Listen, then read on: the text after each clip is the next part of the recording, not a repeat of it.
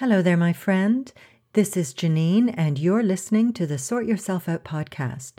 Today, we're discussing all things karma. So make yourself comfortable, as this is going to be a juicy one. I'm your host, Janine Hunt natural health therapist for over 30 years, hypnotherapist, lifelong student, and spiritual seeker. I like to seek out the most effective practices and techniques that provide the greatest bang for my buck and the fastest route to freedom from whatever is holding us back. I can't wait to share with you these powerful techniques so that you too can sort yourself out, know deeper meaning in your life, and best of all, a sense of inner peace. So let's get started. Well, hello there. I deeply appreciate you joining me today for a discussion of one of my all time favorite topics. Yes, it is so favorite that one day I want to write a book about it. We are talking about karma. And we'll also be digging into reincarnation because you can't have one without the other. They're like two sides of the same coin. So, I just want to go over what we'll be discussing in this three part series on karma. This week's episode is Karma 101. We'll be looking at what karma is, how it operates in our lives, and addressing the elephant in the room when it comes to karma. And it's a big elephant. Part two in our series is even more juicy because we'll be discussing how to work off your karma We'll be getting into some deeper karmic principles so we can appreciate how we're generating our karma and delving into some qualities that we need to cultivate in order to work it off. And I'll be sharing a really quick and easy practice that has a big impact on reducing the karmic implications of all the stuff that you get up to.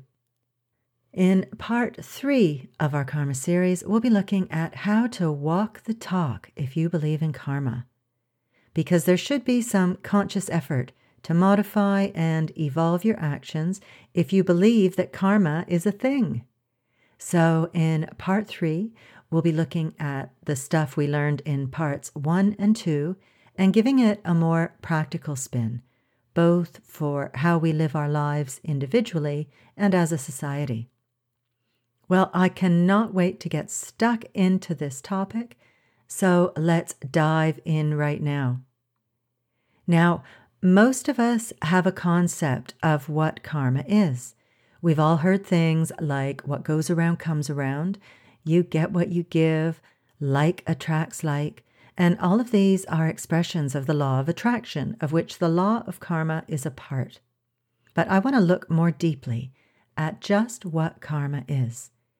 Here is a definition from the Ageless Wisdom teachings Karma, the law of cause and effect, or sowing and reaping. Karma means action and its coming into effect. In the mental, emotional, and material worlds, no good deed can escape its reward, and no evil deed its fit penalty. By this law, our characters are the exact product of our past evolution. Therefore, the future is now in our own hands.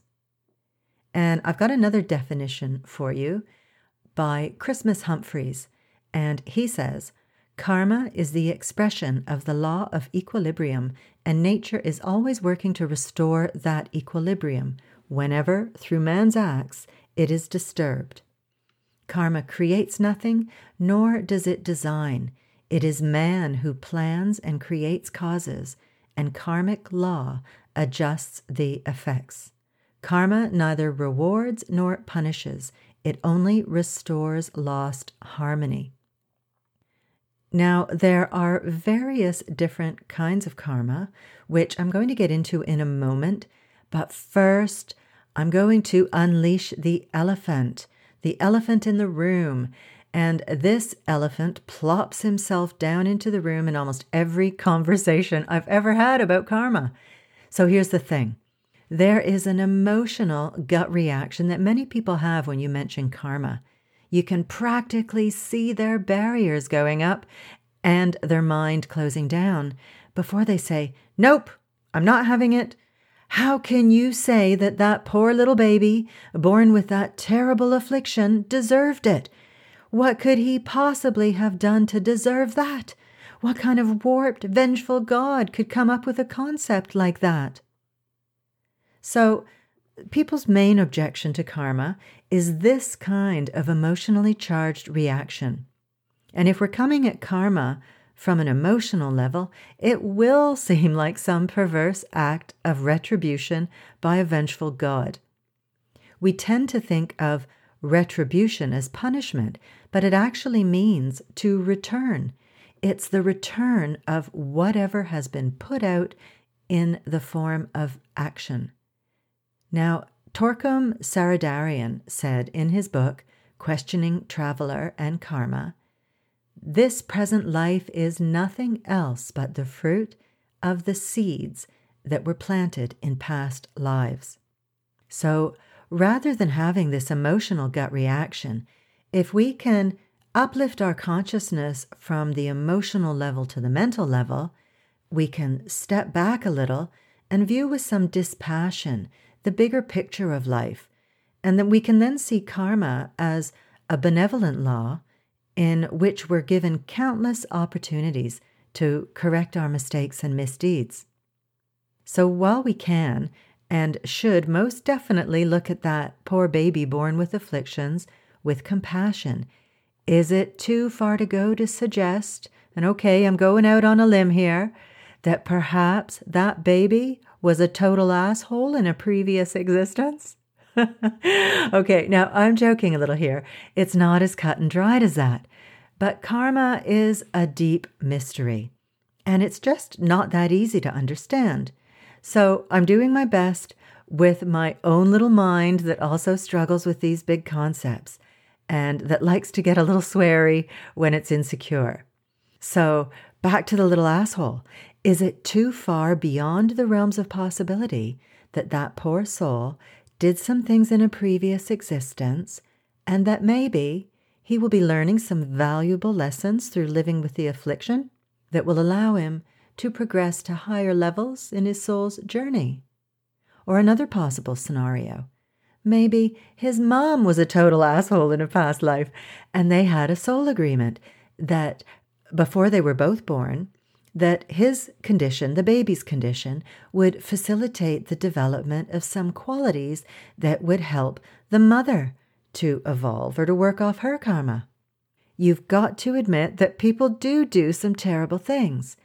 You'd probably be willing to entertain the thought that someone like Hitler might have some serious karmic implications to deal with, yeah? But we can't know how or when they will manifest. Many people don't want to accept the principle of karma because they've got a victim mentality where they think stuff just happens to them. There's a lot of victim mentality going around today. Why me? Why does it always happen to me? But why not you? Would you rather lay it on someone else? So many people do not want to accept their personal responsibility for their lives. And sure, it can be a bitter pill to swallow that on some level you are living out the consequences, the effects of past actions or causes. But the more aware you become, the higher your consciousness, the harder it is to remain a victim and be utterly in denial of your personal responsibility. There are consequences to all of our actions, thoughts, intentions, desires, and speech. Of course, we're not aware of all this until our consciousness is advanced enough, until we've reached what's known as the continuity of consciousness that transcends death and birth and can look into the Akashic records to see what's been going on. In The Light of the Soul by Alice Bailey, it says that the Akashic record is like an immense photographic film registering all the desires and earth experiences of our planet. And of karma and the Akashic records, Torkom Saraydarian says when one is talking about karma, he is talking about a great energy system, about a system that is a supercomputer in space itself. Not a single action is lost. Instead, each word, each action is computed in that big machine of space.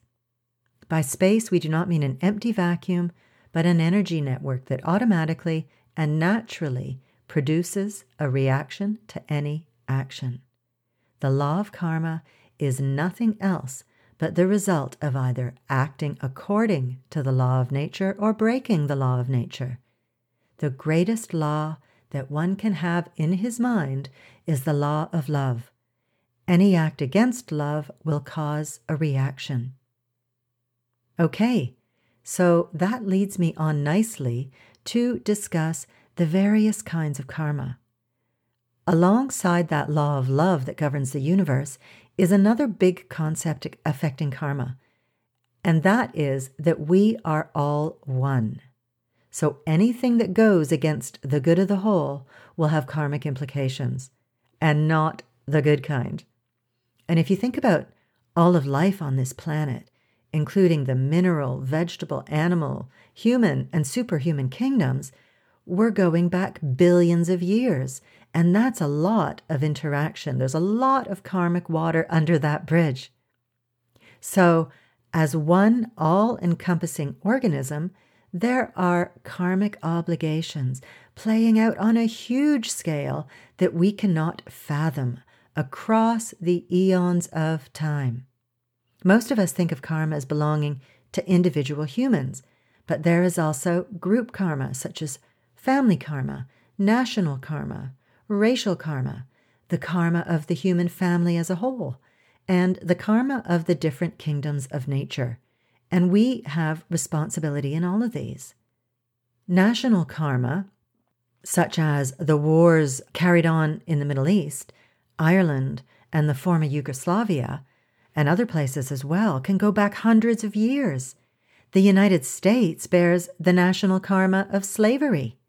And that is an instance of national karma that we began to see being redressed, coming back into balance somewhat in the 20th century through the civil rights movement. But so often, hatred and pain and suffering go on in an endless cycle, perpetuated across hundreds of years as hatred is responded to with hatred, creating more of the same and balance and harmony can never be achieved by that. The Buddha said that hatred ceases not by hatred, hatred ceases only by love. So, this is a difficult thing with karma. We could be facing the effects in this incarnation of causes that began ages ago or that stemmed from various incarnations, maybe several incarnations combined. And it can take a long time for karma to work itself out, which can really make it seem like an unjust world and an unjust law. But the universe works on a much greater time frame than our human time frame. We're going what we're going to face of our personal karma is decided by our soul before birth. Things will be addressed according to opportunities of the era, as well as associations with the people that we have karmic bonds and obligations with. Apparently, we reincarnate again and again with the same major players in our lives in different relationships each time around that permit the redressing of old karma. So your mother might become your son, your brother might become your mother. And when the karma is worked out and there's harmony and balance, then you are freed. Everyone is freed of these karmic bonds. And you not, no longer need to continue incarnating together as, as a group. And some of our most difficult relationships are most likely karmic bonds, where we get opportunities to redress the balance. And then there are also people whom we feel a great affinity for. And they are, they are possibly people that we've worked with in past lives and have a really great connection with. You know that feeling when you meet someone and you feel like you've known them all your life? Well, maybe you have known them in past incarnations. All right, here, according to the ageless wisdom, are three types of karma that affect humanity. The first is karma that is generated out of deep ignorance and the result of being in dense physical form. We negate this karma by becoming more conscious. We correct it through experience and greater knowledge. The second kind is karma that comes from having a materialistic focus for too long of a period of time, and this is corrected by the development of the spiritual consciousness. Now, I'm not saying here that we shouldn't have comfortable homes and a good job to support the family, but that a materialistic focus is appropriate for certain kinds of growth and development. But when its purpose is served, it's time to move on to greater things that do not weigh us down and keep us anchored to the physical plane like materialism does. And thirdly, there is the worst kind of karma, and that is karma that comes from willfully and deliberately choosing to harm in order to selfishly serve oneself, knowing that it causes pain and suffering to others. And we have freedom of choice to avoid all of these kinds of karma. Now, I'm going to wrap this up in a minute, but I just want to expand this discussion of karma out to an idea that I find fascinating. And that is that the human kingdom even has karma with the animal kingdom. I'm going to read you a bit from a book called Esoteric Psychology, Volume 1 by Alice Bailey and the Tibetan Master. It's a bit long, but it's a fascinating look at karma. So here goes. I'm quoting now. The relation of the animals to man has been purely physical in the long past ages Animals preyed upon men in the days when animal man was but little removed from them. It's oft forgotten that there was a stage in human development when animal man and the existent forms of animal life lived in much closer relation than today. Then, only the fact of individualization separated them. It was, however, an individualization so little realized that the difference between the mindless animal, so called, and infant humanity was scarcely appreciable. In those distant eons, much transpired which has been lost in the dark silence of the past. The animal world was then far more potent than the human. Men were helpless before the onslaught of animals, and the devastation wrought by animals upon early animal men in mid Lemurian days was terrible and appalling. Little nomadic groups of human beings would be completely wiped out, age after age, by the powerful animal life of the period. And though instinct taught the animal men to take certain precautions, it was an instinct but little removed from that found in their enemies. It was only as the millennia of years passed away and human intelligence and cunning began to assert themselves, that humanity became more powerful than the animals and in, and in its turn devastated the animal kingdom. Up until 200 years ago, the toll of life exacted by the animal world from the human in the forests of the western continents, in Africa, and in the primeval lands of Australia and in the islands of the tropic seas was incalculable. This is a fact oft forgotten in the sentimentality of a moment, but it lies at the root of man's cruelty to animals. It is but the inevitable karma of the animal kingdom working out. The question must be viewed from a larger scale than has hitherto been the case, and its true historic values must be better understood before man can intelligently decide what constitute his problem of responsibility and how it should be met and solved. Unquote. Wow, gosh, that was a bit of a whopper.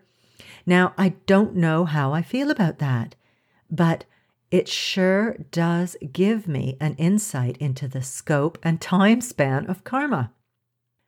It leads me nicely to what I want to leave you with today because it's what I need to do to wrap my head around those concepts of karma that I don't like down here in my little animal loving emotional mind and body. And it's also what those people who uphold the elephant and who outright reject the principle of karma need to do too. In order to comprehend karma, we really need to broaden our perspective. We need to try to view existence from the standpoint of eternity. Oh, how I love that phrase. It just stirs my heart and soul. I feel like I should add some reverb and echo to it. We need to view existence from the standpoint of eternity. Easy peasy, right? Well, maybe not, but don't worry, as next week's episode, part two in this series on karma, is all about how we can foster that expanded perspective. I'll be discussing a few spiritual qualities that we need to cultivate in order to wrap our heads around karma. Plus, I'll be sharing with you a really easy and quick exercise that you can do to start working off your karma. Indeed, that's what part two of this karma series is called How to Work Off Your Karma. And the following week, in part three of our karma series, we'll be looking at how to walk the talk if you believe in karma. Because there really should be some conscious effort to modify and evolve your actions if you believe that karma is a thing. So, in part three, we'll be looking at stuff we learned in parts one and two, and we'll be giving it a more practical spin, both for how we live our lives individually and as a society. So I really hope you'll join me for that. Now, I have got a freebie for you today that will help you to view existence from the standpoint of eternity. It's my free quick start guide to doable meditation.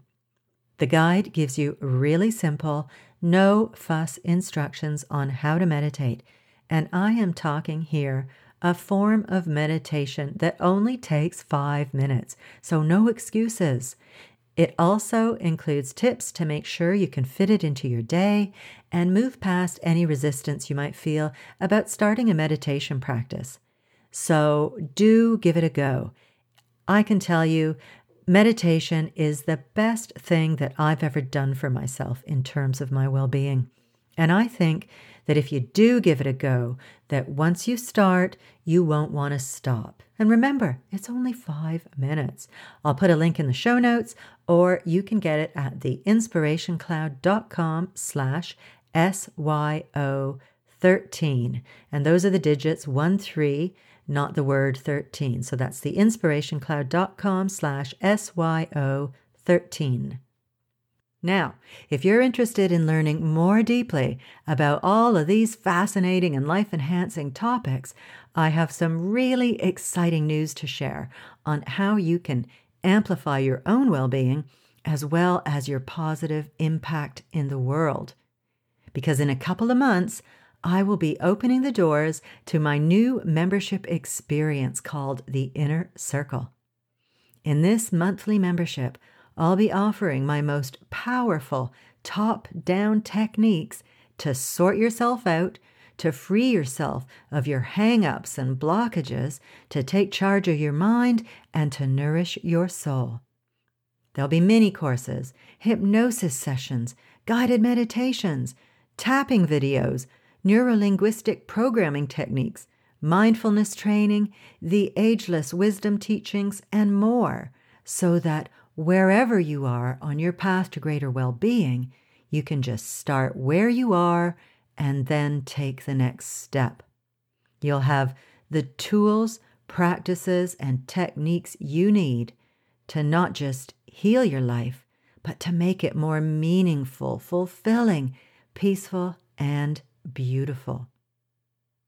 So, if you're ready to transform your well being and would like to be kept informed, go on over to theinspirationcloud.com slash membership to get on the wait list, and I'll keep you updated. I'll also put a link to this in the show notes. Well, my friend, I have had such a blast waffling on today about my favorite topic. It just turns my crank, Karma, and I hope you found it helpful and interesting. And hopefully, I'll see you next week for part two. So, I just cannot thank you enough for listening today. I really do appreciate you choosing to spend your valuable time with me. So, have a great week. Be good. Bye. Thanks so much for listening. I really hope you found this podcast helpful and full of uplifting ideas that you can put into practice in your life. And if you have, chances are your friends and family will too. So please share it with them on social media. You'll be helping them to sort themselves out because I bet you think they need it, right? But seriously, you'll also be doing me a huge favor in return, and I will be eternally grateful. I would also love it if you would leave me a review on iTunes, preferably a nice one, please. And don't forget to subscribe to the podcast too. If you have any questions or would like me to address a certain topic, I'd love to hear from you. You can email me at info at theinspirationcloud.com. Have a good one. Thanks again, and I'll see you next week.